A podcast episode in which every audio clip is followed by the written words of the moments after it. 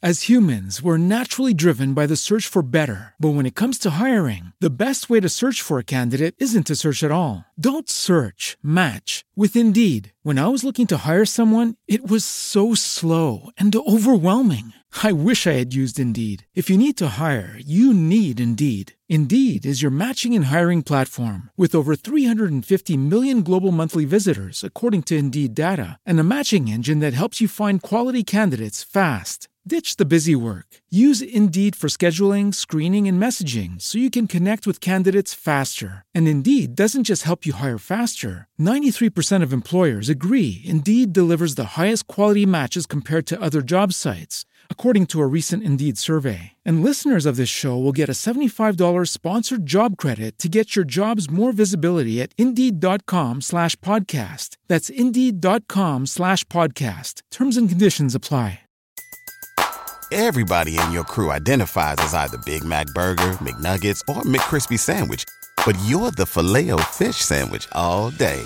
That crispy fish, that savory tartar sauce, that melty cheese, that pillowy bun. Yeah, you get it.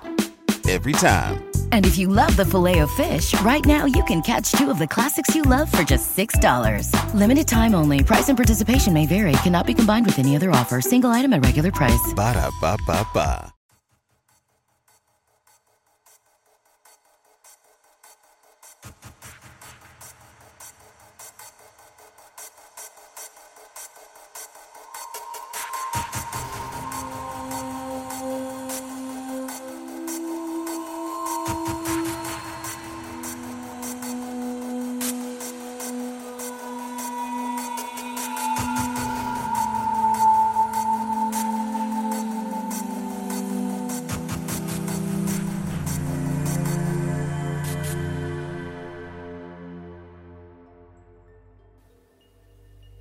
E siamo live anche questa sera. Ciao a tutti. Eh, salutiamo innanzitutto i, nostri, i miei con presenti Omar Serafini e Gaetano Salina.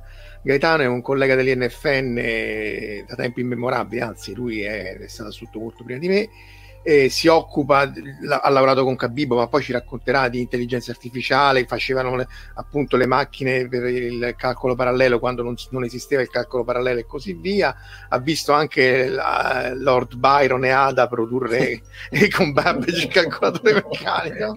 Beh, non esageriamo. Prima di cominciare salutiamo come al solito quelli che sono a, ter- a terra, che sono nei commenti, Marco Daddia, Alessandro Vitetto, Walter Roggetti, Verusca, Enrico De Anna, Toto, Giugiu Giarlo, MN, serata seria, no, no, con Gaetano e Omar, che serata seria, MN, Tiera Erde, bellissima. e chi è rimasto? Claudio Vasi e, e, e Jack O'Lantern. Ec- eccoci qua. Gaetano, misure e eh, dati. misure e dati, cioè il miraggio e la realtà, no? Ieri, ieri ho fatto un seminario sui sui, sul machine learning a una scuola e a un certo punto proprio parlando di eh, non ce l'ho qua eh, dovrei prendere coso parlando di eh, machine learning e big data eh, mostravo poi eventualmente forse nelle mail eh, mostravo due foto un bel professore alla lavagna che scriveva un minatore rovinato dalla, da, dal lavoro e, e, dicevo che sui dati ormai siamo arrivati a questo, molta gente che dall'alto della sua uh, scienza pulita chiacchiera e poi gente che quando deve analizzare un fenomeno si sporca le mani con dei dati che sono uh, diversi da quelli che ci raccontano uh, dover essere, nel senso che per chi come noi fisici è abituato a lavorare eh, con i dati, eh, scontrarsi con la realtà fattuale, eh, che ne so, dell'epidemia oggi è sicuramente qualcosa di eh, sconvolgente, perché i dati non ci sono, sono sporchi e, e quando ci sono è difficile utilizzarli.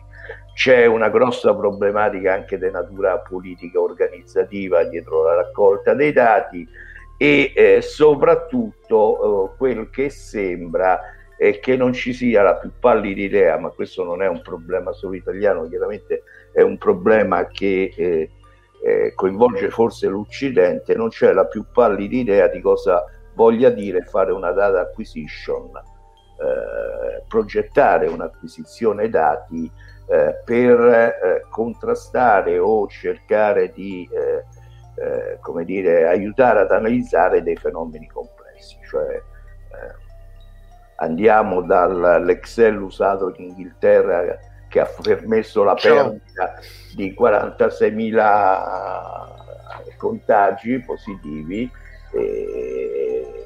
andiamo sul fatto che per esempio citavo in un'altra intervista una cosa che mi ha fatto veramente tenerezza, cioè il report dell'Istituto Superiore di Sanità, eh, dove venivano definite le linee tri- guida per il tracciamento, per il tracing, nel capitolo eh, supporto informatico sembrava quasi pregare chi ha, ha scritto il documento che nelle varie regioni ci fosse un supporto informatico. Se, Beh, se non, scusate, se non v'è troppo disturbo, che potreste per cortesia. Capito? Cioè, diceva, sì, dovreste usare una piattaforma informatica, se sì. proprio non avete un programma, c'è l'Organizzazione Mondiale della Sanità che mette a disposizione dei programmi di epidemiologia gratis e così via.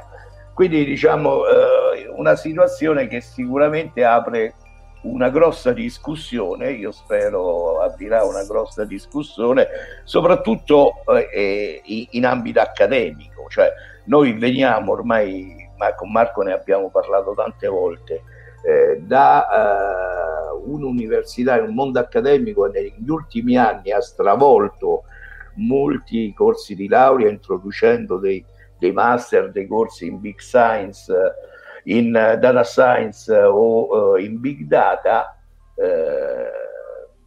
e adesso ci stiamo accorgendo che tutta quella narrazione sui big data che abbiamo fatto negli ultimi dieci anni serve proprio a niente. Cioè serve, serve, nel contesto fisico, nel contesto della NASA, nel contesto in cui il dato in qualche maniera viene già con tutti i suoi errori, perché poi il dato è, è, è il risultato della misura, poi la esatto. misura può essere sbagliata, però più o meno sai come viene e sai come trattarlo. Quando vengono da queste cose ibride, l'Excel, quello che scrive le cose, quello non gli va. Esatto, eh, non, non, cioè, manca proprio quello che, che, che, si dice che fondamentalmente è il problema della società eh, occidentale, una società estremamente tecnologica, ma priva di ogni anima di natura eh, scientifica, manca la cultura del dato eh, sì, sì, il dato non è sola, solamente un evento, un qualcosa che si registra, ma che è un qualcosa che acquista, come dico sempre, acquista valore dentro uno schema concettuale ben preciso.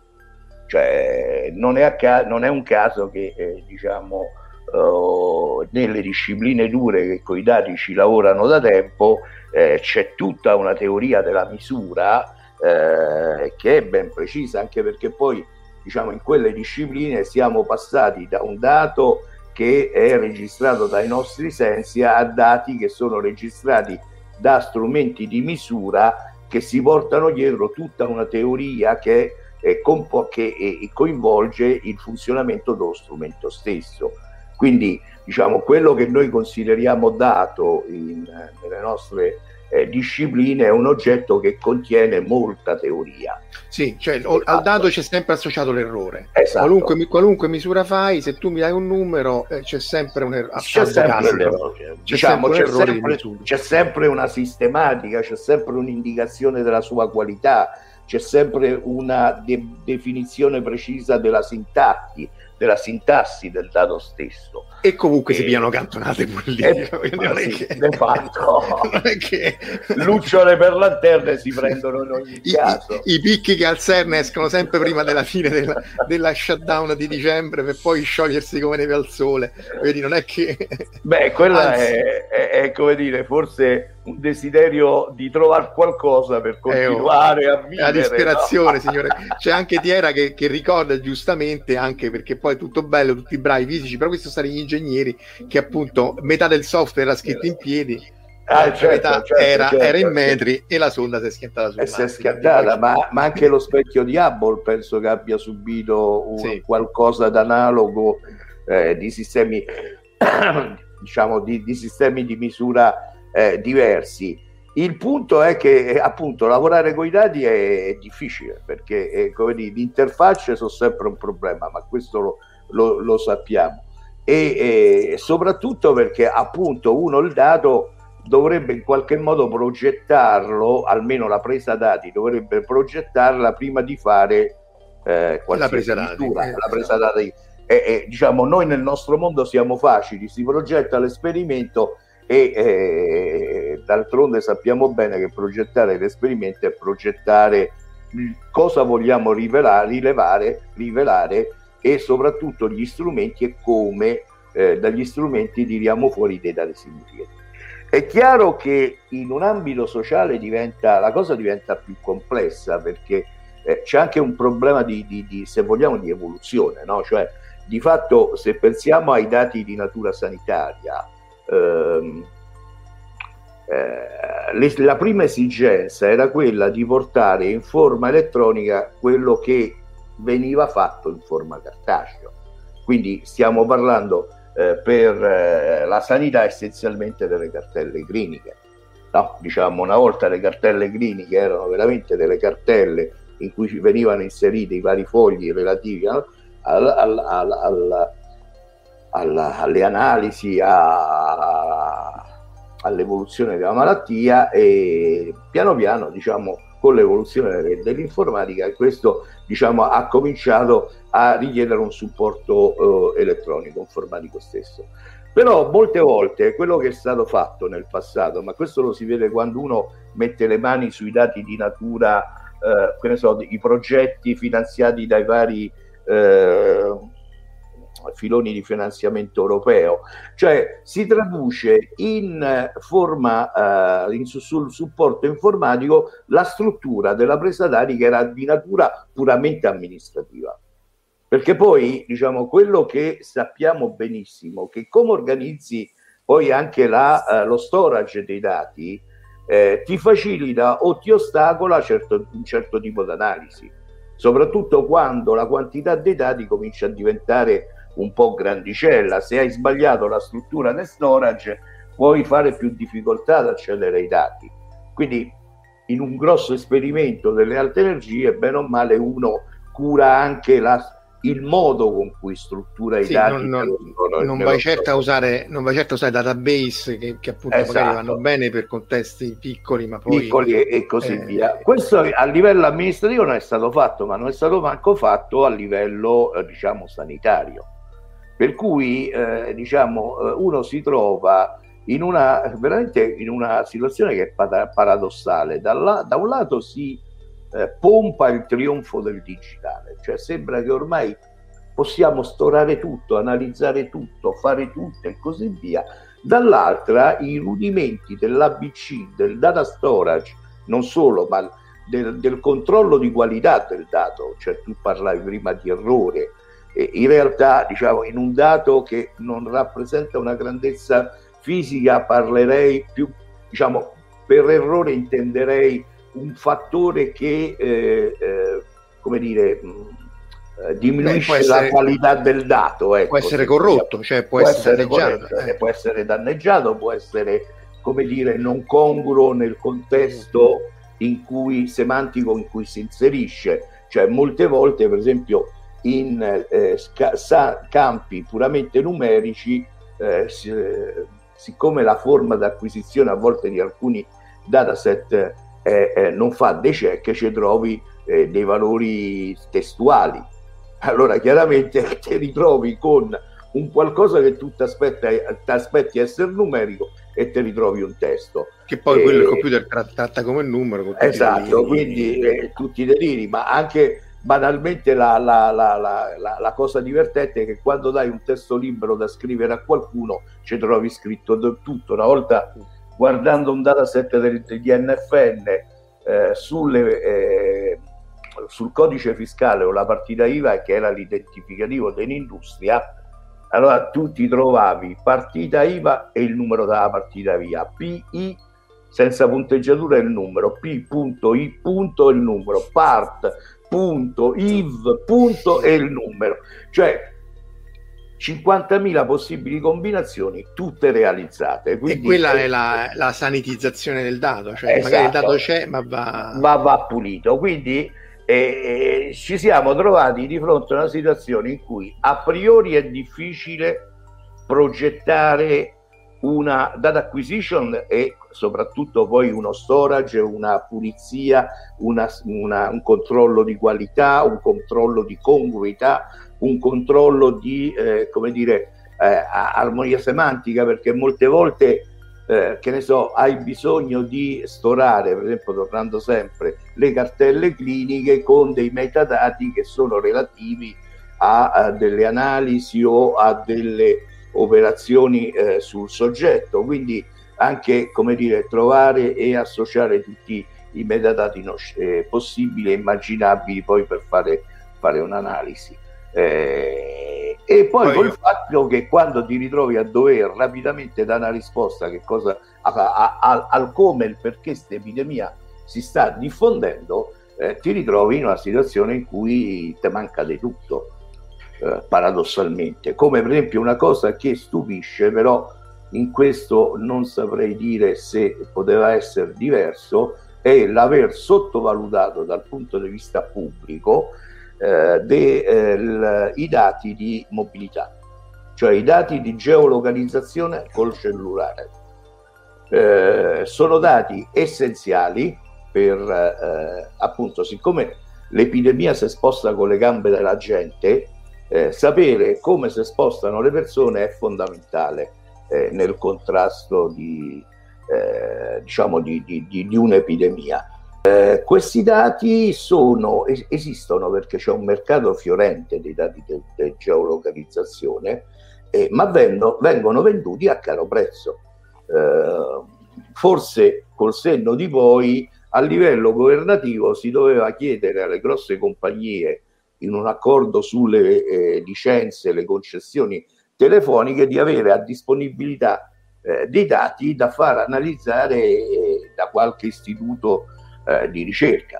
Ricordo che i dati di mobilità servono per fare programmazione di mobilità sostenibile che va oggi molto di moda sia a livello cittadino sia a livello eh, come dire nazionale e, e, e oltre.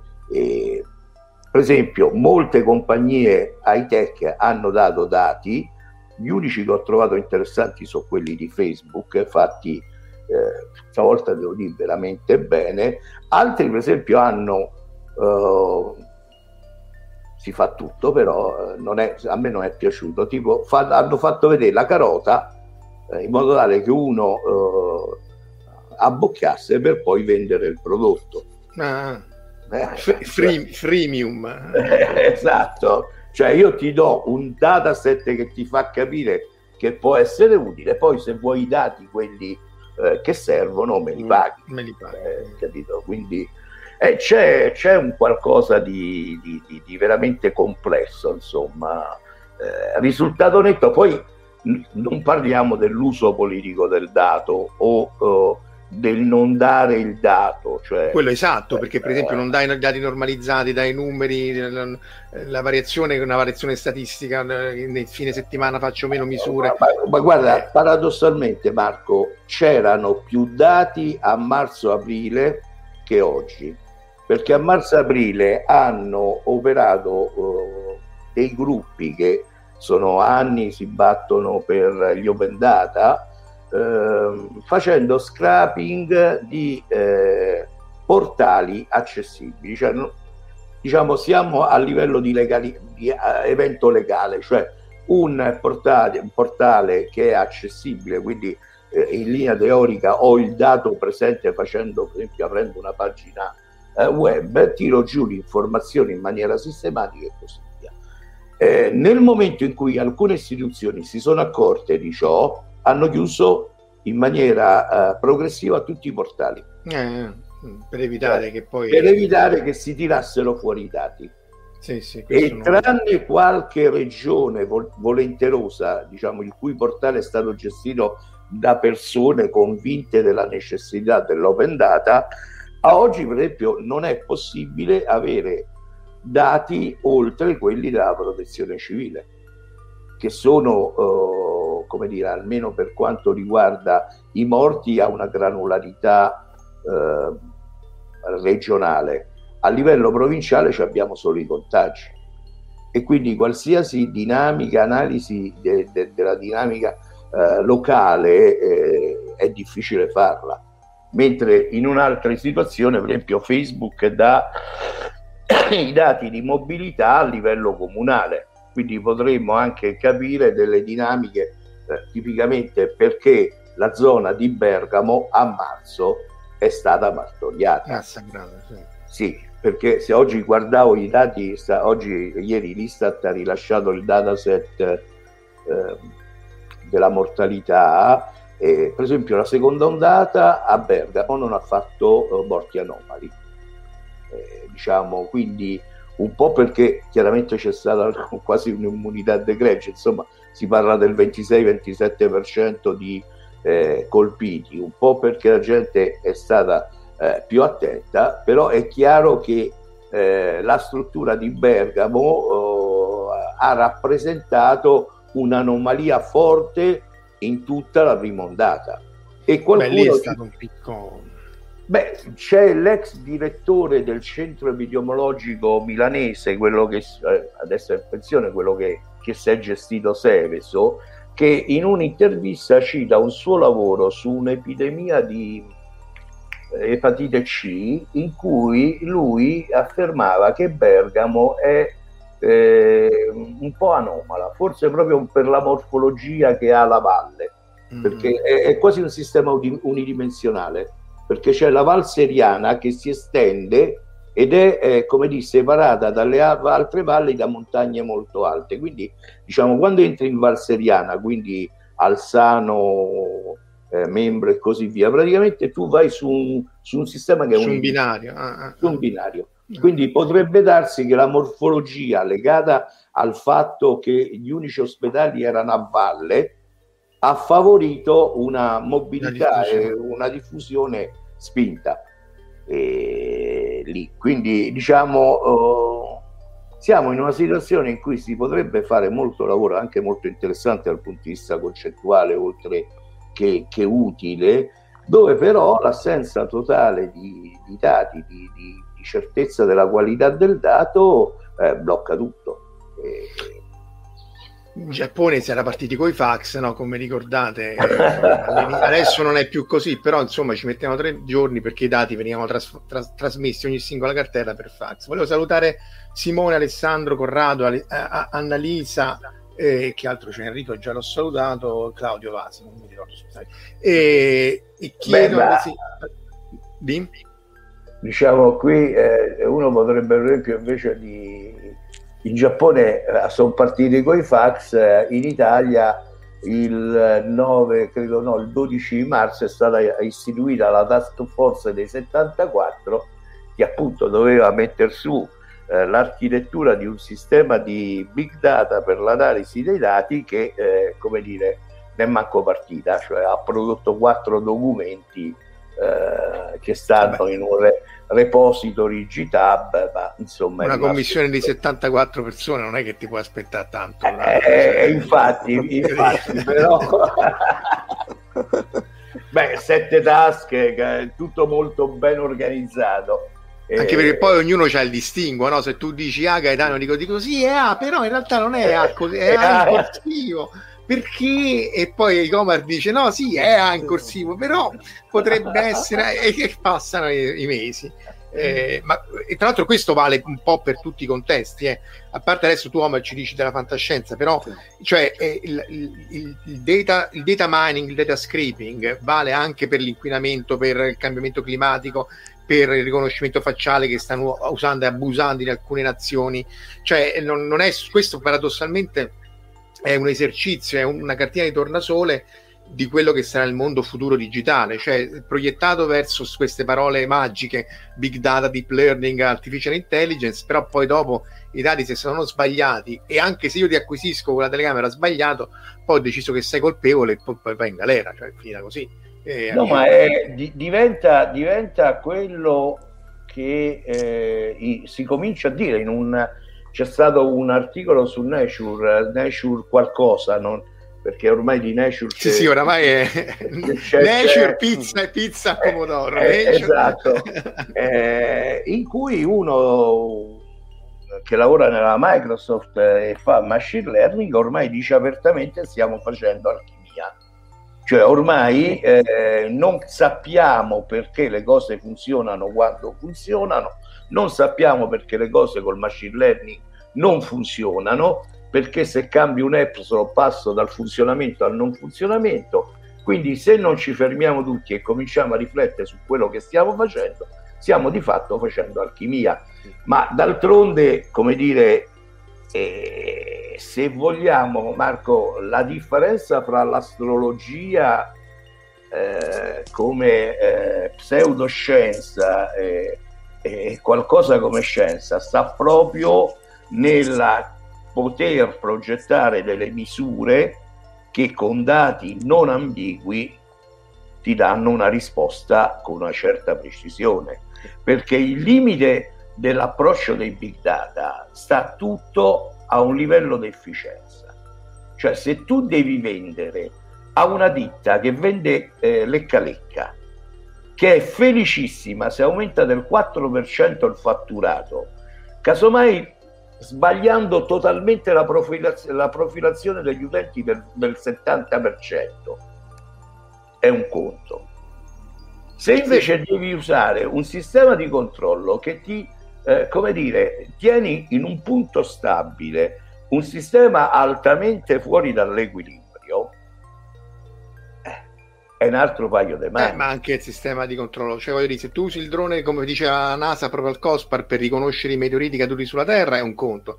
Se usi il drone per, per, per far fuori i cosiddetti terroristi anche lì in altre eh, zone, e ti sbagli, dici ah ops, eh, l'artificial intelligence, questi sono i drone strikes in Pakistan e appunto spesso si sbagliano, questa è cosa alt- altamente eh, certo, no, beh, que- nota. Eh, eh, questo è l'uso, l'uso improprio di, di, questi algoritmi, ma anche banalmente la, la, la eh, come dire, la, la, la, Cat, la Cathy O'Neill parlava di tutto l'uso che se ne fa per eh, la valutazione in ambito dell'istruzione in America, prima o poi lo faremo pure noi, no? Eh sì, sì, sei di colore, quindi c'è meno 5 punti. Poi, eh, poi no, magari non, non, no, ma è così, anche no, per i eh, mutui ne avevamo parlato. No, no, vero infatti, Omar? No, no, abbiamo parlato, quando praticamente c'erano le, le variabili che ormai calcolano il fatto anche addirittura il, la, l'etnia di appartenenza e su quello danno... Eh, questo perché poi c'è un problema grosso. Normalmente quando uno di noi che ha un certo feeling sviluppa questi algoritmi, sa benissimo l'errore sistematico che c'è dentro. Il punto è che quando uh, queste cose passano a, a, a, al commerciale, è, è, al commerciale è, è, inutile che tu gli dici guarda la, la, misura è 1 più o meno il 40%, quindi sì, significa sì. che praticamente come dire, non ci azzecca al commerciale quell'1 più o meno 0,4 diventa 1 più o meno 0. Sì, sì, non, ah, non, e non parliamo quando passa al politico. Cioè, il politico è uno, cioè, mm, l'errore non esiste. Cioè, eppure di eh, esempi di, del genere ce, ce, ne so a iosa, anche nel nostro oh, come di, mondo. No? Quando si è eh, fatta la prima VQR, è chiaro che valutare... La VQR è la valutazione degli enti, è quanto eh, siamo figli e quanto siamo bravi a scrivere. bravi a scrivere. È chiaro che valutare tali numerelli affascina tutti. Eh, però siamo passati da dare un giudizio con un errore a dare un giudizio assoluto e poi resta il giudizio assoluto che poi condiziona l'evoluzione del sistema. Eh, cioè c'è anche un problema fondamentale, è che tutti i fenomeni in cui andiamo incontro, specialmente quelli sociali o questi di natura epidemici, sono complessi, in senso proprio tecnico del termine. Tentare, come si fa ormai socialmente, di affrontare l'evoluzione di un sistema complesso con un approccio lineare, se te va bene, è follia allo stato puro. E l'assenza totale di dati non ti permette di arrivare a, a maturare una cultura diciamo di natura scientifica, se adesso stiamo bestemmiando, eh, che ti permette di gestire eh, delle situazioni eh, che sono difficili da gestire. Cioè, se io vado a vedere il lockdown delle zone rosse in novembre, è praticamente inesistente. La mobilità fra province a novembre, novembre scorso è diminuita ma di poco rispetto a quella che si era ottenuta a marzo. A marzo sì, sì. E non è quindi un caso che la botta di novembre è stata meno forte di quella di marzo, perché poi a marzo era concentrata in poche, poche regioni, adesso è abbastanza omogenizzata su tutto il territorio nazionale, ma sarà molto più lunga, perché il sistema è in una sorta di stato di equilibrio in cui non cresce, non, de- non decade, sta decadendo molto lentamente. Molto cioè, eh, come dire, oggi appunto guardavo i dati di, di, di mortalità, eh, vediamo un po' se vi faccio vedere un po' di eh, intanto, cito, intanto che cerchi screen, io eh, dice, MN dice in finanza sì. non esiste errore, solo guadagni e perdite. È vero, Beh, però se tu, il, se tu il dato um, se tu il dato non lo lo prendi sbagliato, oppure la tua acquisizione dati regge un cambio euro-dollaro o una, un'azione con un numero sbagliato, magari 10 volte tanto, puoi innescare dei meccanismi automatici poi che ti fa crollare la borsa, come è successo no, oppure, oppure a livello aziendale ti fa praticamente prendere decisioni che poi sono sbagliate. sbagliate. Com- comunque, prima Gaetano ha citato una cosa bellissima. Ricordiamo che c'erano stati casi di astrologi nei consigli di amministrazione aziendale come ah, consulenti. Certo. Cui...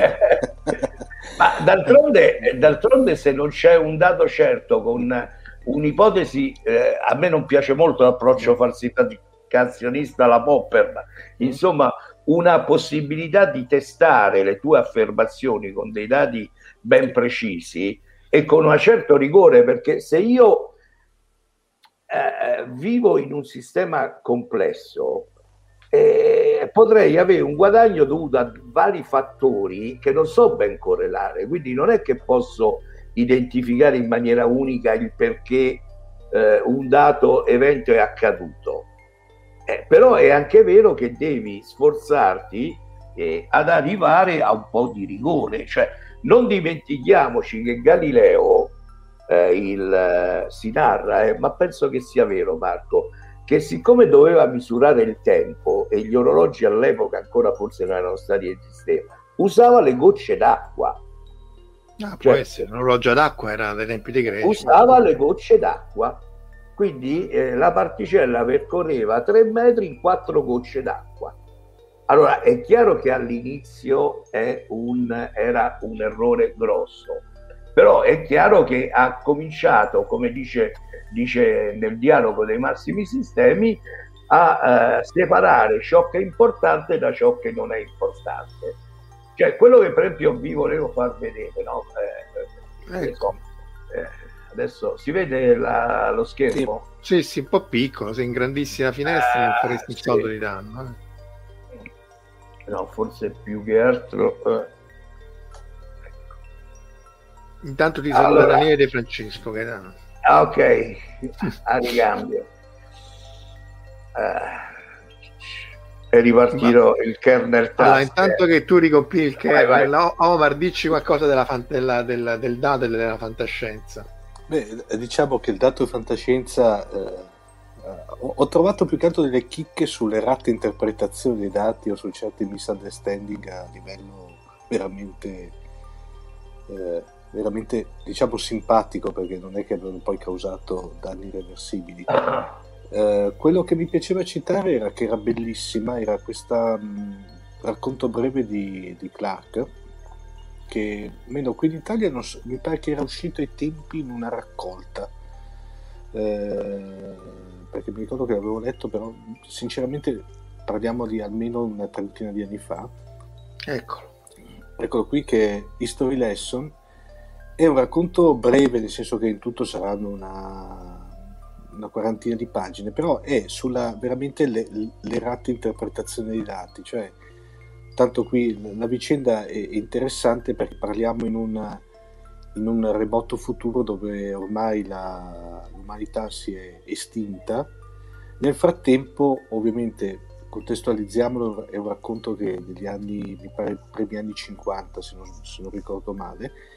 Ehm, nel frattempo su Venere si è sviluppata una civiltà a livello intelligente, non, di, non in forma umanoide, è una sorta di rettili, rettili acquatici intelligenti che fanno delle missioni esplorative archeologiche sulla, sulla, sulla Terra e scoprono praticamente i, dire, gli scavi archeologici scoprono questo reperto che era sostanzialmente loro non riescono a capire che cos'era. Cominciano a farci delle, degli studi perché secondo loro avevano intuito che poteva dare quello che era eh, l'aspetto poi anche perché era l'unica siamo... immagine ma, ma ritrovata. ma, esatto ma neanche immagine perché loro non si, non si immaginavano per, però riuscivano forse a capire. Il problema è che cosa succede? Non riuscivano a interpretare quello che era. Per cui si, si sviluppa diciamo il Vinte Clark un, un salto di secoli no? perché vabbè, fin quando questi riescono a costruire la, una macchina che legga questo reperto che poi all'interno si scopre che era una pellicola cinematografica.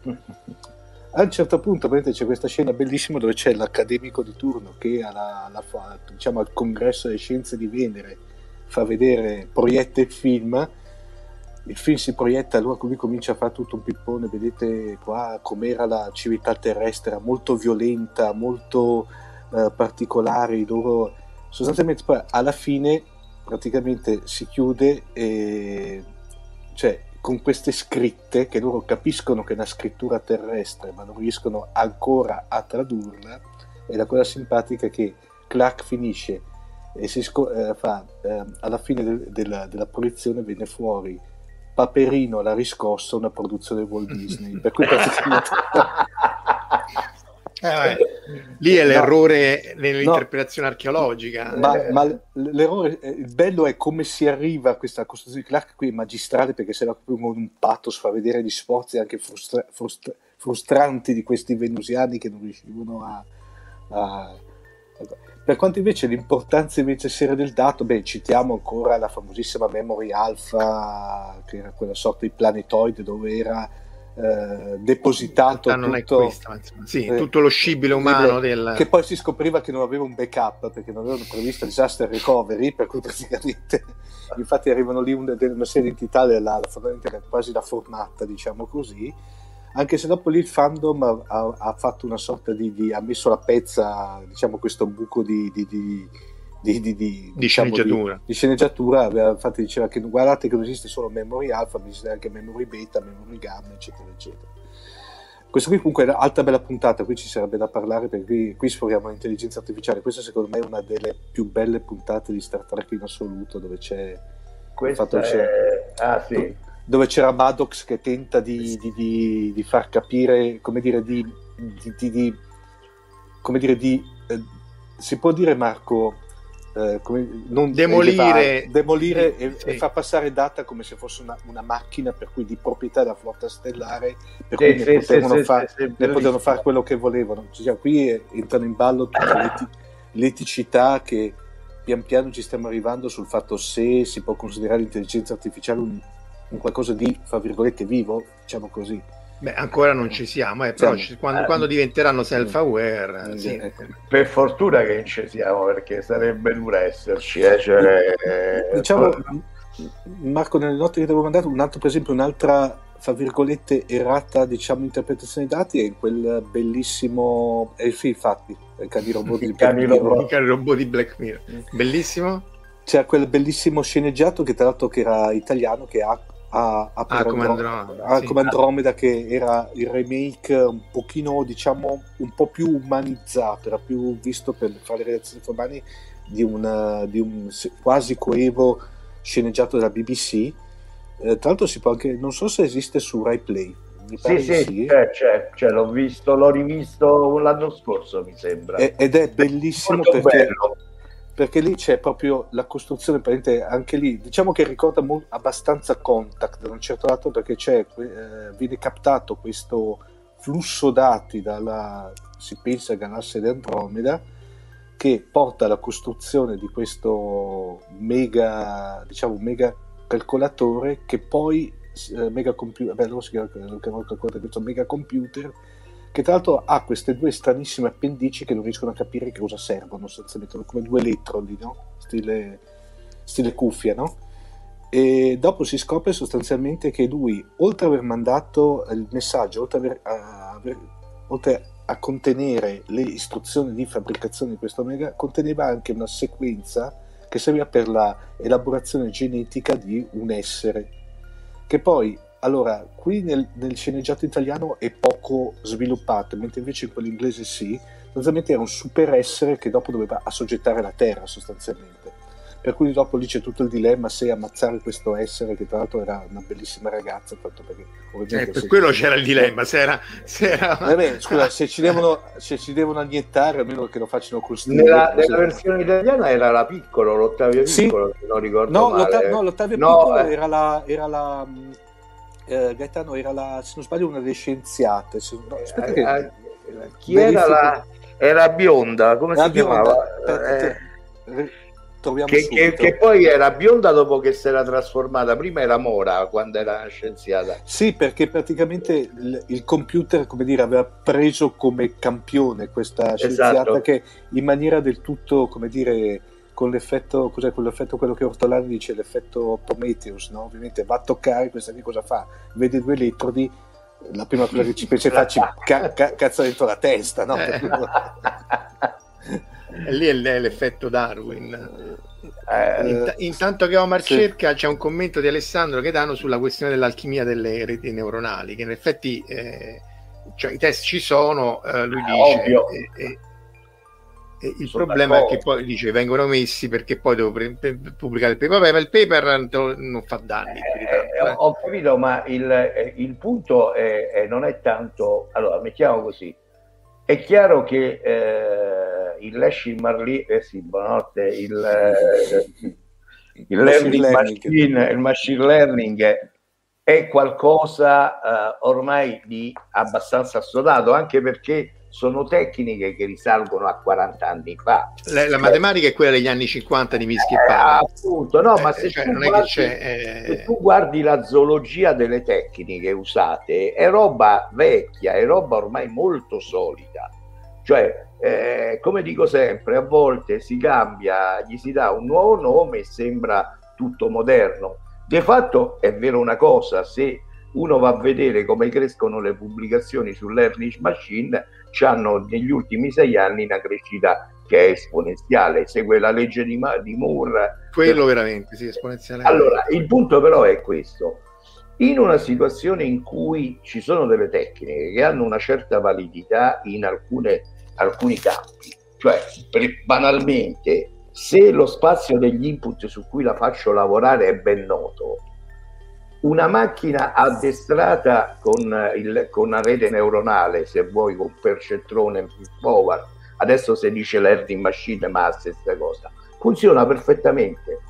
Il riconoscimento dei codici postali, le poste le fa da 40 anni con macchine neuronali. No, anche gli scacchi, oramai gli scacchi. Ma gli scacchi, ma ci sono una, una marea di applicazioni in cui queste architetture funzionano benissimo. Quello che io contesto pesantemente è quando in nome di non si sa che cosa si comincia ad affermare che è inutile sviluppare modelli concettuali e teorici. I dati parlano da soli, per cui se tu hai abbastanza dati applicando queste tecniche trovi le correlazioni. Anzi, te la trova la macchina per te, eh, non devi manco pensare. Vogliamo scordarci il fatto che Google sostiene che per tradurre testi non serve studiare le lingue? Ah, poi, poi, il sistema di traduzione di Google è comodissimo, ma lascia molto a desiderare perché eh, lì non c'è, non c'è ma, la traduzione semantica. Tra l'altro, ma stiamo, parlando, qualcosa. Eh. ma stiamo dicendo quello che ti dicevo prima: se devo usare Google Translate per sopravvivere la sera a, ordinare la cena in Cina, va bene, ma se devo usare Google Translate per tradurre un poeta cinese, a vedo dura. Di che stiamo a parlare? Cioè, il problema, ed è l'altra cosa che è sociologica, non tecnica, per tornare, è che purtroppo queste grandi, fra virgolette, rivoluzioni sono tutte, ecco, brava, ad amorì, come dice, sono tutte di natura extra-accademica. D'accordo? Ora, se tu vuoi capire qualcosa relativa al learning machine, al quantum computer, al big data, ormai vanno, è la tripletta, cioè in ogni ditta che vende qualcosa c'è blockchain, blockchain, blockchain, blockchain, è la quadrupletta Mm. È, è, un casino perché tutta cioè, eh, pubblicità. Ora, le tecniche quando ci sono e funzionano va bene, ma uno deve sapere i limiti della tecnologia che usa. Come dico sempre, un buon fisico o un buon data scientist deve avere nel suo in saccoccia sua tanti tecniche d'analisi diverse. C'ha un problema, ha è maturo, è bravo, sa più o meno qual è la tecnica che è opportuna, prova ad applicarla, se c'è qualche dubbio cerca un, un cross check con altre tecniche. Quello che io contesto è il fatto che non so tirare fuori niente dai dati, più, un machine, più una, una, machine, una learning machine, faccio girare i dati, ottengo il risultato e dico questo è così.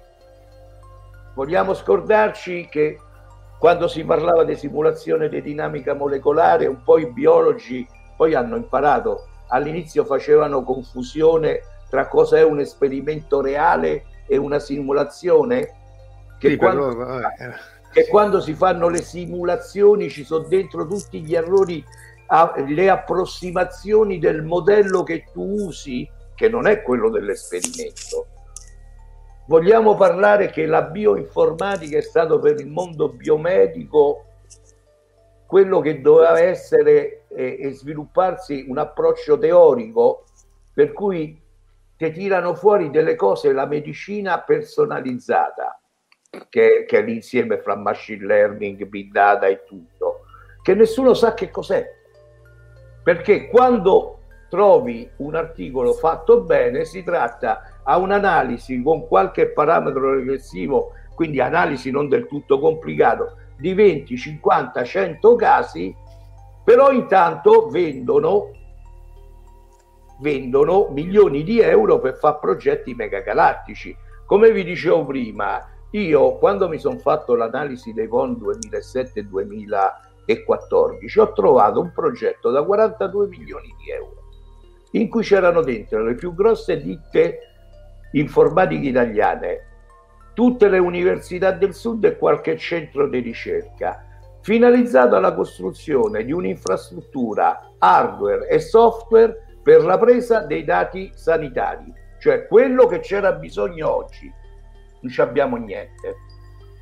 Però i soldi l'hanno presi, come dicevano. Però i soldi l'hanno presi, ci hanno fatto tante pubblicazioni belle, capito? Cioè il problema è che eh, dietro alcuni, eh, alcuni discorsi c'è più marketing che lavoro scientifico Beh, serio. Oramai è la buzzword. È chiaro che l'uso delle GPU, insomma, la, la, l'aumento della potenza di calcolo ha, ha, fa, ha, permesso di utilizzare la matematica appunto delle reti neuronali artificiali degli anni 50 su scala mondiale, quindi c'è riconoscimento facciale, c'è tutta una serie di cose che prima non si potevano fare. Però molto è mar- ancora di più è marketing perché se non ci metto quell'etichetta là non lo vendo. Questo è il non lo vendi, ma soprattutto non hai tempo perché nessuno gli interessa a cercare di capire quanto vale.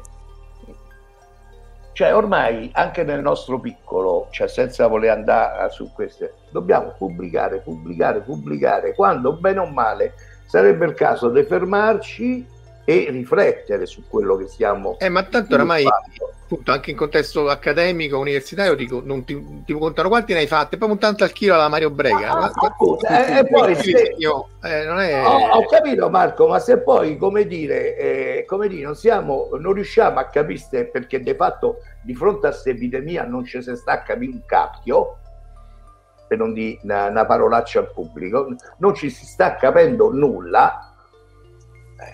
Vogliamo parlare dei modelli a stati che non tengono conto, conto della struttura topologica connettiva? c'hanno, funzionano, ma hanno anche, anche loro un errore. Cioè ormai siamo alla negazione di quello che è lo sviluppo scientifico, de fatto. Capito? Le cose funzionano, cioè le cose si usano. Se funzionano o non funzionano è indipendente, basta che chi narra il risultato ha il potere di imporlo. Ormai siamo sì. arrivati a questo livello. Beh, sì, c'è la narrazione. Infatti, dice Verusca, il classico publisher perish. Eh, noi purtroppo non ci abbiamo, magari fossimo finanziati da aziende extra accademiche, non se li fia nessuno. Poche. Eh, purtroppo ven- la, venite l'accademia, l'accademia rincorre, rincorre quello che è vero, molti migrano dall'accademia a queste grosse compagnie high tech perché gli stipendi sono sicuramente a un altro livello. Sì, diciamo che eh, allora il, il, problema qual è? Che è, è, chiaro che tu puoi avere delle ricerche finanziate per cose specifiche, d'altro canto anche gli enti, perché poi il Ministero li, li, li spinge in quella direzione, vanno dicendo che devi fare assolutamente trasferimento tecnologico, che, per, che andrebbe bene se lo fai volontariamente, non va bene se viene imposto, perché tu sei un ente di ricerca, non devi fare eh, ricerca applicata. Eh, Marco, e... sai qual è il problema? È un, anche qui un'errata valutazione, se vuoi una misura sbagliata, un'osservazione del reale sbagliato. Eh, nel passato nessuno si preoccupava di fare trasferimento tecnologico. Eh, uno faceva ricerca dove capitava con chi capitava. Eh, fatto sta, se andiamo a analizzare un periodo che eh, è poco noto, ma insomma è anche difficile eh, studiarlo, del rapporto fra scienza e industria in Italia tra gli anni do, eh, all'inizio del dopoguerra fino agli anni 70 troviamo un trasferimento di conoscenze, di oggetti e così via paurosa. Vogliamo dimenticare che l'unico Nobel per la chimica che abbiamo nata è stato un dirigente della, eh, della Montecatini e se vai a vedere come Natta arrivò al Nobel eh, c'è proprio il percorso opposto, cioè il dirigente della Montecatini che capito il potenziale delle ricerche di Natta gli fa rompere l'anima all'università e se lo porta pagandogli un sacco di soldi e mettendogli su un laboratorio in Montecatini dopo che si è fatto un viaggio con lui in America per andare a vedere un altro centro, eh, che è proprio l'opposto di quello che succede oggi. Oggi è lo Stato che paga le industrie tra virgolette per fare ricerca che poi tra virgolette perché tra metà, virgolette. metà appunto metà dei soldi poi tu, tutti questi conti l'hai fatti infilato eh, certo, metà dei soldi vanno, della ricerca vanno nel privato il privato poi non la fa dice che l'ha non fa, la fa. non la fa capito eh, ma eh, c'è, Monte, c'è, c'è Natta, c'è, c'è Olivetti, oh, la, la famosa eh, eh, calcolatrice pisana che è il vanto dei fisici, che diciamo è l'antisegnana di De, de Ape, noi ce li facevamo lì. In realtà è nata anche con la collaborazione di un gruppo dell'Olivetti, eh, capitanato dall'ingegnere italo eh, Mar, Mar, Mario, Mario Io si chiamava, che si era stabilito a Barbacina. L'Olivetti, capendo lo sviluppo che stavano a fare all'Università di Pisa, ci ha messo 10 ingegneri a lavorare sopra. Poi con la fine che ha fatto la divisione elettronica Olivetti svenduta quello, quello... Ah, vogliamo parlare del, de, anche del nucleare? Il vecchio Caramaldi, che era veramente un uomo di potere, ma di quello sano, una volta iniziata la guerra ha messo in piedi un programma su tre gambe, ha fondato l'INFN, ricerca in fisica nucleare pura, particelle, ha fondato l'Enea, ricerca nucleare applicata e ha spinto, non ha fondato ma ha spinto un gruppo di industriali milanesi attivi nel settore di produzione dell'energia all'uso dell'energia nucleare a scopo civile con il Cisalte o Cisel che non vado a memoria, capito? E questo, queste tre gambe sono rimaste in piedi bene fino agli anni 60-70. Nel 65 eravamo la terza potenza mondiale in kilowatt nucleari installati nel mondo. Quindi di che stiamo a parlare? Il, sì, problema, quella... il problema è banalmente uno: se tu mi fai fare il mio mestiere, io faccio molto più trasferimento di quanto tu invece me ne dici che lo devo fare come dici tu. Perché quello che hanno, che stanno cambiando è quello che dicevamo prima, è l'irrigidimento burocratico attraverso una finta misura d'efficienza di un processo che è del tutto naturale. Sai qual è il miglior modo per creare un ingegnere che faccia ricerca applicata? È fargli fare nella vita sua eh, l'università sui massimi sistemi, studiando i massimi sistemi. Perché solo così lui poi di fronte a un problema più concreto sa metterci le mani se no è un Beh, tecnico. È per quello che spesso scelgono i fisici in vari contesti. C'è Daniele che dice appunto lui fa con, con la, eh, le orate di informatica e poi appunto sanno di tutto, ma poi non sanno cos'è un algoritmo. e, e, ma, ma, immagino. Poi c'è Angelo Fascella che dice c'è un problema a livello di gestione delle priorità e parole chiave, perché è chiaro che poi se tu fai eh, ma pure io ho fatto il bando, del, pure te hai fatto il bando del fistro, del covid, in cui abbiamo fatto tutta, poi ancora non, eh, in cui costruisci tutta una cosa per dire ci metti quello che si vogliono sentir dire. Eh, ma infatti, eh, eh.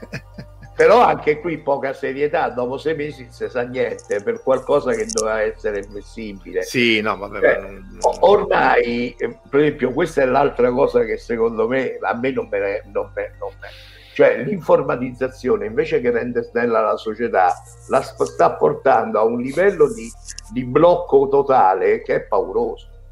Cioè, a, fra poco, come dire, non si riuscirà più a fare nulla perché tanto i sistemi non lo prevedono. Ah, ah sì, sì, poi c'è quell'altro, il sistema non me lo prevede e finita là, sì, cose che un tempo... Ritorniamo alla fantascienza un attimo. Eh, secondo me in fantascienza c'è qualcosa di simile, non ricordo vagamente in società iper, eh, come dire, controllate e controllanti. Dunque, tu, tu, hai visto chi era l'attrice? Perché c'era un sì, commento allora, ma non ritrovo eh, di Nicoletta, Nicoletta Rizzi.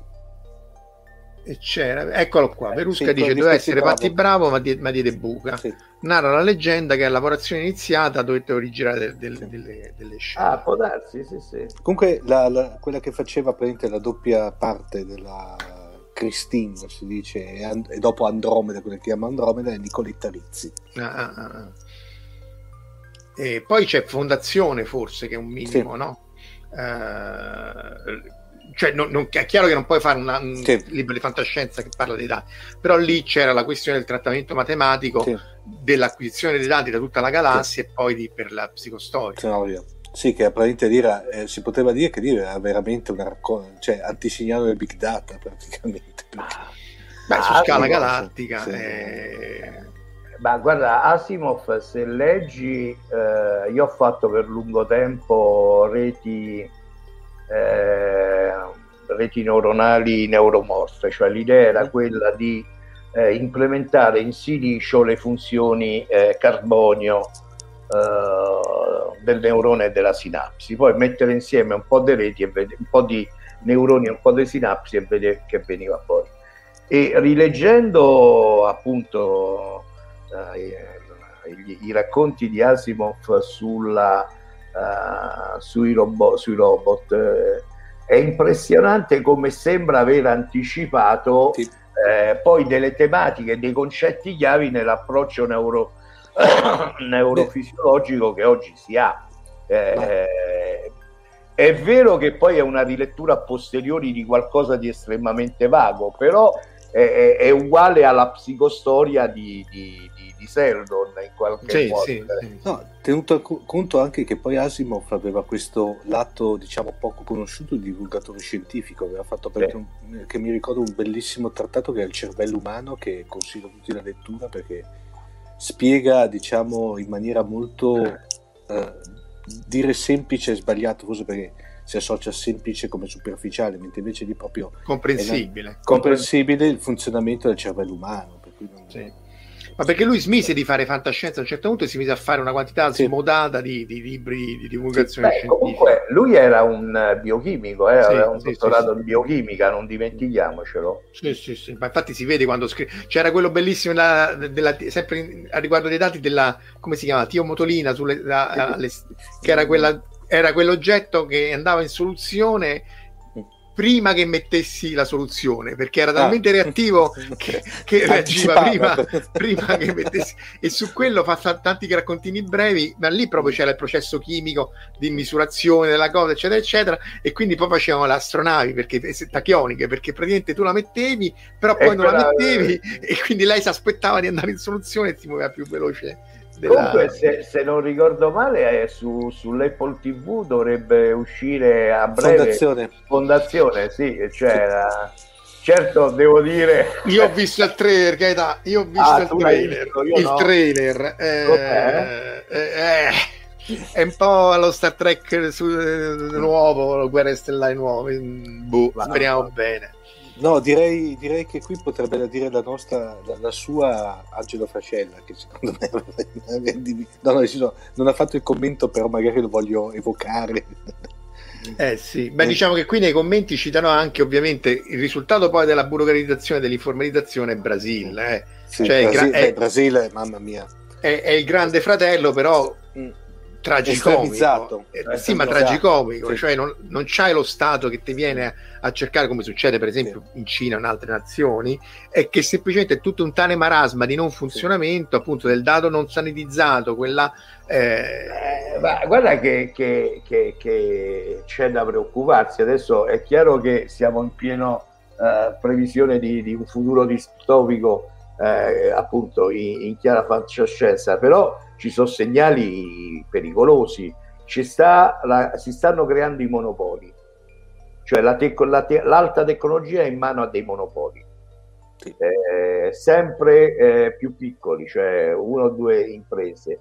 Tra l'altro eh, è estremamente, l'evoluzione tecnologica è estremamente sensibile al, al, al ludico, cioè ogni volta che c'è una crisi per cui si ferma il mercato del ludico si blocca eh, lo sviluppo di, di microprocessori. Oh, le GPU per fare i conti tuoi è perché la gente vuole giocare a Doom. È ovvio, eh, cioè, eh, è ovvio. Quando, quando, un progetto, eh, un nuovo hardware ti costa 10 miliardi di dollari, eh, come fai a rientrare nell'investimento con quattro sfigati che ci vogliono fare i conti? Sì, sì, devi sì. avere un mercato di milioni di persone che giocano, ci giocano, e allora rientri degli investimenti. Però, Però c'è da dire che voi, ma poi lo sai meglio di me, tu, Cabibbo e company, sfigati che fai i conti, siete andati avanti 30 anni, molto più all'avanguardia di Nvidia, eccetera, eccetera. Diventa, diventa eh. sempre più difficile eh, perché eh, di fatto da una parte la tecnologia è via via più meno maneggevole. Sì, sì. Eh, oh, lo sappiamo tutti, una volta ci facevamo le schede in casa, oggi non abbiamo più la potenza di fuoco nel farlo. Perché C'è abbiamo anche l'officina meccanica. Ah, ecco appunto, perché una, eh, una, una, lo sviluppo di queste tecnologie comporta manpower e anche investimenti che non sono banali. Una volta l'elettronica la si faceva con saldatore, oggi c'è bisogno di stazioni saldanti iper sofisticate che ti fanno il millimetrico se non il micrometrico. E, e quindi c'hai, c'hai, questa probabilità. Poi però Nvidia, Nvidia ti ascolta cioè Nvidia effettivamente ha sviluppato tutta una serie di GPU per il calcolo. c'è, c'è un'altra cosa si sta perdendo uh, un approccio se vogliamo di sistemico. Quello che dicevamo prima Ape, eh, diciamo che è stato questo sviluppo di un calcolo, super calcolatore che nell'87 quando ha iniziato a funzionare è stato per sei mesi il calcolatore più potente del mondo, è stato progettato da degli incompetenti. Cioè noi eravamo un gruppo di, eh, che diciamo, non sapeva l'elettronica, quello che aveva un'infarinatura dell'elettronica era il sottoscritto, perché aveva fatto a suo tempo eh, il perito dell'istituto industriale e questo gruppo di non esperti si è messo in testa di costruire un calcolatore. Qual è il punto? La, l'idea vincente. Parallelo, eh, perché poi... Parallelo, sì. parallelo eh. Abbiamo preso una tecnologia semplice che anche un, un gruppo di incompetenti eh, poteva gestire, mettendoci sopra un'idea progettuale profonda che è quella di Giorgio Parisi, che ha sfruttato al massimo il parallelismo offerto dai dispositivi che poi abbiamo usato. D'accordo? Il punto è che oggi, eh, se dovessimo ricominciare quell'avventura, ci bloccherebbero subito perché siamo una manica di incompetenti, non abbiamo l'expertise per farlo. Capito? Cioè è cambiata la sociologia, Marco, e lo sai benissimo perché tu non sei molto più giovane di me, lo sei, ma non più di tanto. Io cioè... dico sempre contano quanti te ne rimangono poi alla fine. Eh, Quello che è cambiato è proprio la sociologia. Oggi si eh, tenta di eh, eh, come dire, accrescere l'expertise del singolo, anche se poco fecondo, a scapito della, eh, se vuoi, della, de, della cultura e della capacità di, di progettare a largo spettro della comunità perché non dimentichiamoci, questo cacchio di mestiere, il nostro, è un mestiere solidale, non si fa da soli. Se non sei un genio, e nessuno di noi lo è, ne nascono pochi dei geni, non lavori da solo. E poi devi fare il teorico se sei genio, eh, perché sennò appunto anche Rubbia che citavano prima comunque era, era sperimentale, però appunto poi gestiva un gruppo gestiva da solo. Gruppo, eh, non, appunto di Giorgio Parisi, c'è Majorana, Fermi, ce n'è ecco. uno, uno, al secolo. Eh, eh, eh, eh d'altronde in una situazione in cui invece siamo a, a, a, chi ce l'ha più lungo, perché ormai siamo a chi ce l'ha più lungo, a chi vince l'ERC eh, è eh, come dire miracolato. Chi non lo vince va nella, nella polvere. Tu immagini ma anche, due... chi non, anche, chi lo vince se tu vedi gli ultimi ah, invece, cioè, voglio dire anche chi lo vince spesso Nemo profeta in patria eh, comunque no, perché... l'idea è semplice. Ci sono due ragazzi giovani insieme sono una potenza uh, del diavolo cioè riescono a fare cose fantastiche perché? Perché si complementano, hanno, hanno capacità complementari e lavorano bene insieme. Vince solo chi vince l'ERC sopravvive. Ma come fai? Sì, Ma sì, non, poi... Eh, ti, ti, muovi lentamente nella, nella, direzione degli Stati Uniti in cui veramente devi camminare a raso muro, devi tenerti nascosti i dati, perché sennò nel tuo stesso gruppo ti fregano. Io avevo, eh, eh, avevo post dottorati che sono andati poi a lavorare negli Stati Uniti e questo raccontavano, cioè devi stare attento perché addirittura il capogruppo ti mette in competizione gli schiavi in maniera che poi questi producano di più. Eh, ce ne sono tanti sì, però, però eh, la cosa che è assurda, producono di più ma fanno, producono, in, realtà producono di meno, perché c'è poca innovazione in questo modello. Ah sì, certo, poi dopodiché tu devi... La metrica non è, non è la metrica del, della ma è, è, è, esatto, ma è lo stesso approccio, cioè se vuoi anche quello che manca a, a, poi a livello sociale, quello i dati, quello che dicevamo, è una visione che sia in qualche modo collettiva, cioè i sistemi, come ritorno a dire, sono complessi e vanno, come dire, a, approcciati rispettando la loro complessità. È un problema che ormai stiamo perdendo. Tutto deve essere capito in tre secondi. No, non è vero. Per capire come un'epidemia si sviluppa vuole un po' più di tempo. E non è detto se faccio A ottengo quello che voglio. Anzi, molte volte facendo A ottengo quello che eh, non volevo. Però ormai nessuno più parla dei dati, perché tanto siamo arrivati ormai all'accettazione eh, sociale dell'epidemia, cioè 400 morti al giorno non fanno più notizia. Sì, cose pazzesche, insomma, esatto. Oramai uno si è abituato a numeri che sono agghiaccianti. Gli Stati Uniti hanno fatto più morti di tutta la seconda guerra mondiale. Da noi poco ci manca. E... D'altronde, d'altronde è così, cioè un'epidemia finisce quando il rischio si accetta socialmente. Quindi sì. de fatto è finita. Adesso dobbiamo pensare a non mandare eh, rovina l'economia. Poi se qualcuno ci rimane, vabbè, insomma, pazienza. Eh, però, eh, ragazzi, cioè, eh, si sono fatti degli errori. Se, se, se, fai vedere quella l'animazione La metto, eh, allora, la metti perché io, cioè lì vedi come il via libera in estate, c'hai quella no con anche la, la cioè questa è la cosa più simpatica che abbia fatto incrociando i dati di mobilità eh, di, di, Facebook con, con, eh, la, con i dati de, del contagio a livello ecco. provinciale. E, qui partiamo da, da, già siamo ad aprile, quindi eh, falla partire, è ferma. Eh, fai presto di farla partire. Eccola, eccola, eccola, eccola. Vedete, eh, gli famo fa un giro, va, qui siamo a maggio, vedete come a maggio la situazione migliora perché il verde sono un caso, eh, meno di un caso ogni 100.000 abitanti. Man mano che andiamo dal rosa al fucsia passiamo da 10 e un caso, da 10 casi 100 e maggiore di 100. Adesso siamo arrivati a settembre, avete visto che c'è stato il boom, eh? però riguardiamolo dall'inizio, cioè L'epidemia nasce a, feb- a marzo scorso, fine febbraio-marzo scorso. E come si vede da subito, oh, eh, ecco, vedete che è abbastanza concentrata al nord. C'è stato subito il lockdown, se lo fermi lo vedete perché praticamente tra marzo e aprile eh, eh, l'Italia si è praticamente eh, disaccoppiata, è rimasto lo scheletro eh, dell'Italia.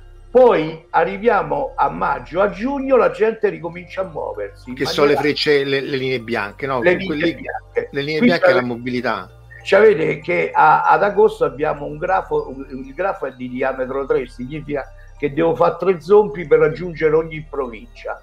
Come si muove a, a giugno? Praticamente omogenizziamo l'incidenza in Italia a più di, di 100 casi ogni 100.000 abitanti e da eh, marzo, cioè scusate, da, da settembre praticamente, stiamo mantenendo quest'alta incidenza.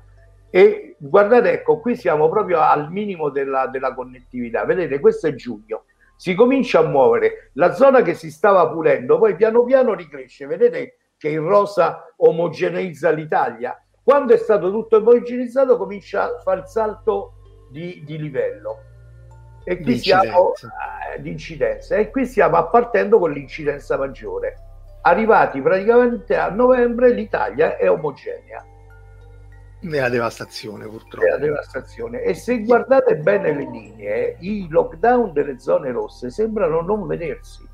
C'è stata una riduzione perché vedete che no, qui abbiamo ricominciato, non è, ma non è stata così forte come a marzo questo ha significato che noi ci stiamo portando questo, eh, questo stato abbastanza pesante perché torniamo a dire sono 400 morti al giorno, eh? non è che ce ne sono 10, 400. E soprattutto l'idea che è stata fatta passare del va tutto bene quest'estate è quella che ci ha massacrato. Sì, sì, ma quello ovunque. Poi stessa che poi è stata nella seconda guerra mondiale, nella prima guerra mondiale con la spagnola, il secondo esatto. picco è stato quello che ha devastato. Senti, chiedono dalla regia, chiede Alessandro eh, come, sono, come hai fatto a fare i grafici, io ti aggiungo come l'hai preso i dati e come poi hai fatto. Allora, i, dunque, i dati sono... allora, io quando lavoro mi creo un database perché chiaramente diciamo, sono dati diversi che vanno in qualche modo sincronizzati. È chiaro che il eh, comune, l'elemento comune è la, eh, l'Italia dal punto di vista territoriale, quindi eh, ho la struttura dei comuni, province, regioni eh, e la loro ge- ge- geolocalizzazione. Quindi eh, i dati chiaramente del, dei contagi sono eh, quelli della della protezione civile, banalmente. La mobilità, questa è la matrice di collocazione di Facebook, che è un, un progetto interessante che permette di fare delle cose. L'idea è semplicemente che loro hanno calcolato eh, prima dell'epidemia, quindi tra gennaio e febbraio, una popolazione residente in una zona geografica, che ne so, eh, la provincia in questo caso e mm, in realtà eh, l'hanno valutata eh, togliendo, settima, togliendo dalla popolazione quelli che la settimana prima dell'inizio dell'epidemia non erano in quella zona. Quindi tu hai un numero di persone che sono residenti a Roma. Poi io ti dico nel corso del tempo, questa aggregati a una settimana, quante persone che erano residenti a Roma all'inizio sono a Milano, a Torino in quella settimana. Quindi ti dice come le persone si sono spostate. Quello che non ti dà sono le traiettorie degli spostamenti. Probabilmente per un'analisi dettagliata di questo tipo bisognerebbe partire dai dati originali di mm. geolocalizzazione telefonica perché tu vorresti proprio seguire la traiettoria. E è stato fatto tutto su, con Python, però eh, interfacciando eh, Python con PHP in una pag- pagina web dinamica.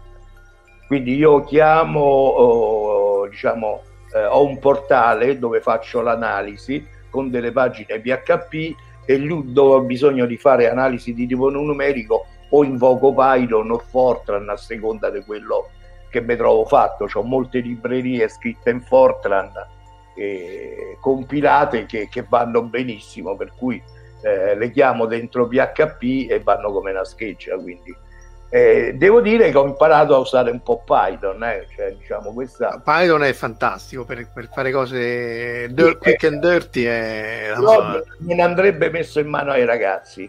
No, cioè, ecco perché è l'algoritmo che diceva Daniele prima, cioè poi dopodiché eh. stanno a fare tutto ma non sanno assolutamente cosa stanno facendo. Questo perché, è il problema. Perché devo dire che mi stupisco di quanto è potente, cioè sì, questa sì. cosa qui che non è, cioè l'ho fatta praticamente in, studiando due giorni sì, e a priori non, non, non, non, mi dava una lira. In realtà è proprio, ma soprattutto qui c'è tutto il pacchetto di, di, di analisi dei network, Network X, che con una chiamata banale ti dà tutto del grafo cioè, se ci ricordiamo noi quando sbattavamo a far funzionare le librerie forte del CERN, le CERN sì, le CERLib, madonna. Ah, cioè, è tutto un altro mondo, però effettivamente è talmente potente che secondo me ti dà l'illusione di poter fare tutto e non controlli. Allora, qui dice esatto, perché questo che dice non gli vuoi dare Python, che gli vuoi dare R, a parte che noi nei no, fisici no, usiamo, no, usiamo root. Il, no, beh, il C, dai, il, il, C o, o, il C o il C più, più forte oramai è proprio purtroppo. Non frega niente, se tu eh... impari a, usare, a programmare in Fortran sai programmare in tutto quello che vuoi. Sì, ma tu non puoi a, un, a uno studente universitario inseg- mettere il Fortran nel corso. Io l'ho, l'ho fatto io quando lo facevo ai Gidi e Francesco Berrilli, eh, intendiamo. Ero giovane, era bello, era bello. Era bello, però oramai devi dare o il C o il C++. No, il non lo so, eh, il problema esiste, è vero. Che gli dai? Non lo so perché il Fortran è fantastico, ti fa fare tutto, eh, scusa il Fortran, il Python è fantastico, ti fa fare tutto e io oramai sono convertito perché poi una volta che cominci non smetti più eh, esatto, eh, root o po? No, beh, eh, root. No, po, no, eh. root, però root è un po', a volte è un po'... No, per, per, le mappe root assolutamente incapace, per la parte ah, no, grafica è... Po era un delirio di de, de, de follia. Il, il problema secondo me no, forse non è neanche del strumento uh, o del linguaggio, eh, dovremmo tornare a insegnare bene cosa significa programmare ai ragazzi, perché un po' anche eh, ce lo siamo perso, no? Cioè, eh, come... Beh, calcolo numerico c'è ancora a Tor Vergata, lo fanno. Sì, so sì eh. però, mm, cioè, per esempio, l'altro ieri, appunto, smanottando, eh, montando questa, questa figura, eh, è molto carina è anche visivamente forte, però dal punto di vista scientifico, eh, allora supponiamo che ci devo, scri- devo scrivere il lavoro, in un lavoro una cosa del genere è del tutto inutile.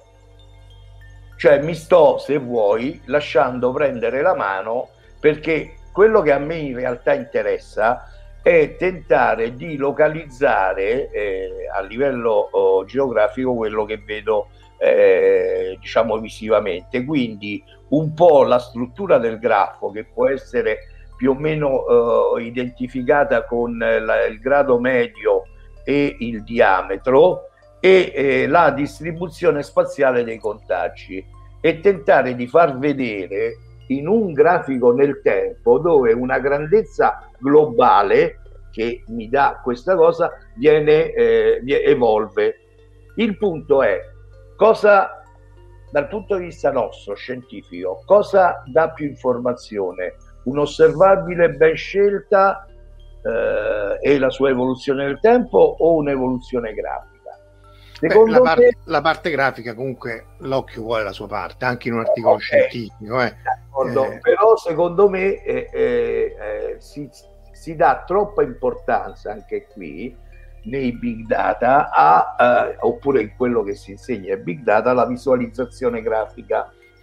Sì, perché poi diventa, diventa, un esercizio artistico. No? Esatto, e fra l'altro blocca la necessità di inventarsi un osservabile che mantenga la stessa comunicazione del grafico, ma sia più numerica, meno qualitativa. Sì.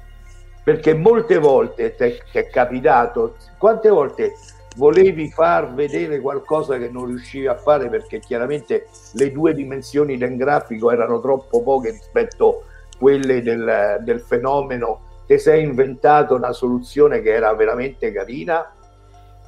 Capito? Cioè, in realtà, quello che voglio, è un po' anche quello che dicevamo su, su, su, su Python, non è tanto lo strumento, ma è mantenere chiaro uh, il perché usi uno strumento per produrre un risultato.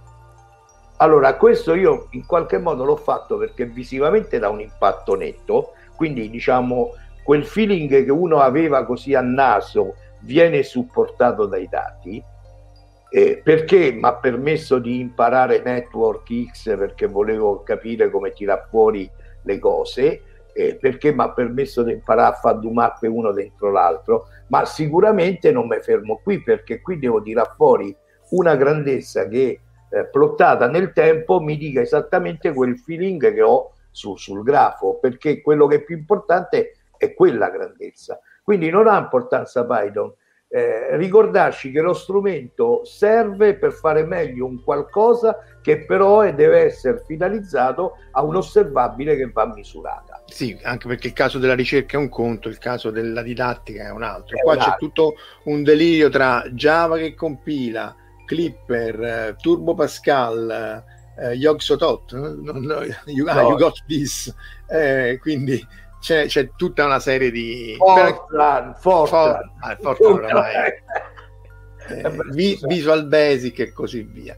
Direi che comunque abbiamo passato abbondantemente l'ora che ci eravamo come al solito prefissati. Eh, non so se ci stanno comunque Python è figo eh, lo, lo, dico fuori dai denti ma è molto figo no no ma è perché c'è tutto scritto cioè la quantità di codice che è stato scritto per Python è impressionante qualunque libreria c'è già fatta eh, quello è il, pro- il, problema, insomma, quello, cose che, soprattutto poi la gestione delle stringhe, che in C è scimatto con le chiamate, lì è fatta in maniera molto più... Io mi ricordo ho dato una tessina a uno studente l'anno scorso su una rete ricorrente per fare l'analisi del testo, dico ma solo per scrivere l'architettura delle rete, dico ci metterà qualche mese. Dopo una settimana ritorna, dice l'ho scritta, dico come l'hai scritta? Dice sì, ho usato la libreria dei Python, ho detto questo chissà chi ha scritto. Me lo so preso, ho detto ma porca la miseria, l'ha scritta. Sì, sì, sì, sì. Anche le reti neuronali al tempi nostri si scrivevano appunto in Fortran o in C, oramai sono tutte libere fatte. Cioè, non... È impressionante, cioè aumenta la produttività tanto. Sì, sì. Però devi sapere che stai facendo perché altrimenti appunto ah, rischi ecco, di... È sempre lì. Gli strumenti bisogna conoscerli bene. Cioè, a noi ci hanno insegnato questo. A parte devi metterti in tasca tutti gli strumenti che puoi maneggiare e metterti in tasca, perché in alcune cose devi, puoi aiutare a utilizzare delle cose, in altre utilizzi altre. Non esiste lo strumento che fa tutto. E quello che devi sapere è farli, eh, come dire, fruttare, cioè eh, saperli utilizzare lì dove sono ottimali e non voler usare un cacciavite per saldare un componente, capito? Purtroppo oggi invece ti vendono i miracoli. anzi noi vendiamo i miracoli. Cioè ma magari li vendessimo, perché non ce li compra nessuno a noi. Io dico sempre, ma magari. Vabbè. Va bene, ragazzi, anche per oggi eh, abbiamo uh, concluso. Salutiamo ovviamente tutti Comunque, voi che siete Dati e fantascienza, anche in guida, autos, uh, guida galattica per autostoppisti o guida, mi ricordo mai il titolo bene, c'è un computer che è l'universo. Ah, sì, sì, sì, e la Terra non è nient'altro che una dinamica dentro questo computer. Quindi stiamo anche lì, stiamo parlando di eh, calcolo analogico su dati come dire, che sono lo stato stabile di una società complessa. Tant'è vero che quel poraccio che è l'ultimo, come si chiama? Eh, non mi ricordo mai il nome, che è l'ultimo abitante della Terra, avendo dentro la risposta, lo vogliono, come dire, sezionare. Sì. Esatto. Vabbè. Va bene ragazzi, allora salutiamo anche Gaetano e Omar, eh, riavremo Gaetano sicuramente anche lui prima o poi, anzi prima possibile, salutiamo tutti voi che ci avete seguito eh, online e ovviamente quelli che ci seguiranno offline sul, sul canale YouTube. Citiamo ovviamente come al solito il, il gruppo Telegram Fantascientificas Community e ovviamente tutte le solite stupidaggini degli algoritmi di YouTube, eh, like, subscribe e condividete per fare pubblicità. Buonanotte a tutti e alla prossima. Ciao. Ciao. Ciao, ciao, ciao. Avete ascoltato Fantascientificast, podcast di fantascienza e cronache della galassia, da un'idea di Paolo Bianchi e Omar Serafiti, con il contributo cibernetico del Cylon Prof Massimo De Santo. Potete seguirci ed interagire con noi sul nostro sito fantascientificast.it, su Facebook alla pagina Fantascientificast, su Twitter sul profilo at fantascicast, sul nostro canale Telegram t.me slash fantascientificast, sulla nostra community Telegram t.me slash fsccommunity. Se siete particolarmente timidi, potete utilizzare la vecchia, cara e affidabile posta elettronica, scrivendoci all'indirizzo redazione at fantascientificas.it. Tutte le puntate sono disponibili sul nostro sito, su Apple iTunes, su Spotify e su Podbean all'indirizzo podcast.fantascientificas.it. Se volete, potete lasciarci una valutazione a 5 stelle su Apple iTunes ed offrirci una birra romulana o un gotto esplosivo pangalattico, sostenendoci tramite una donazione PayPal utilizzando l'apposito pulsante sul nostro sito. Fantascientificast è una produzione amatoriale. Non si intende infrangere alcun copyright, i cui diritti appartengono ai rispettivi detentori. Autorizzazione SIAE 5612I5359. Nessun byte e nessun tribolo sono stati maltrattati durante la produzione di questo podcast. Alexa 4 e l'equipaggio di Fantascientificast vi augurano lunga vita e prosperità e vi danno appuntamento alla prossima puntata lungo la rotta di Kessel.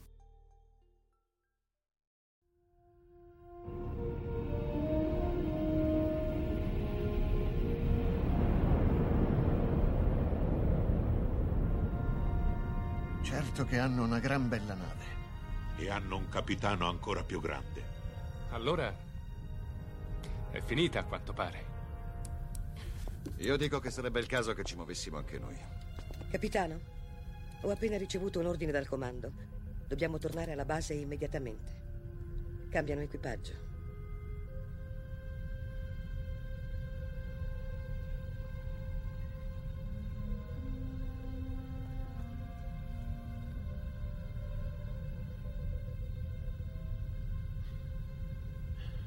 Se fossi umano, penso che ora la mia risposta sarebbe andate al diavolo.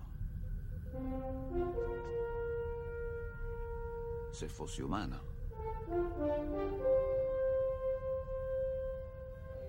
Che rotta, capitano.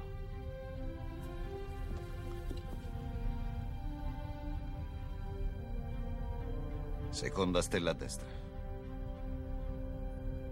poi dritto fino al mattino.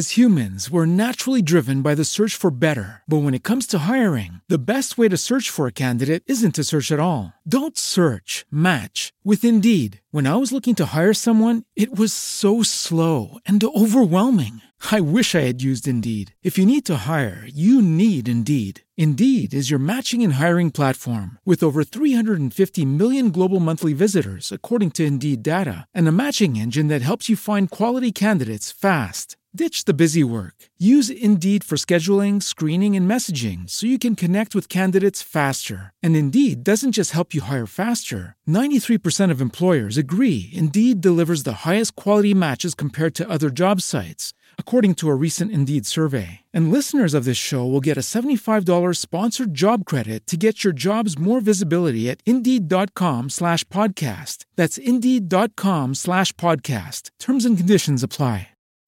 Swimsuit? Check. Sunscreen? Check. Phone charger? Check. Don't forget to pack the 5 Hour Energy. It fits great in a pocket or carry on, and the alert feeling will help you arrive ready for anything. Now get 20% off when you use code 5HE Travel at 5hourenergy.com. Expires April 30th. One time use only, not valid with other discounts. Remember, visit 5hourenergy.com and use code 5HE Travel to save 20%.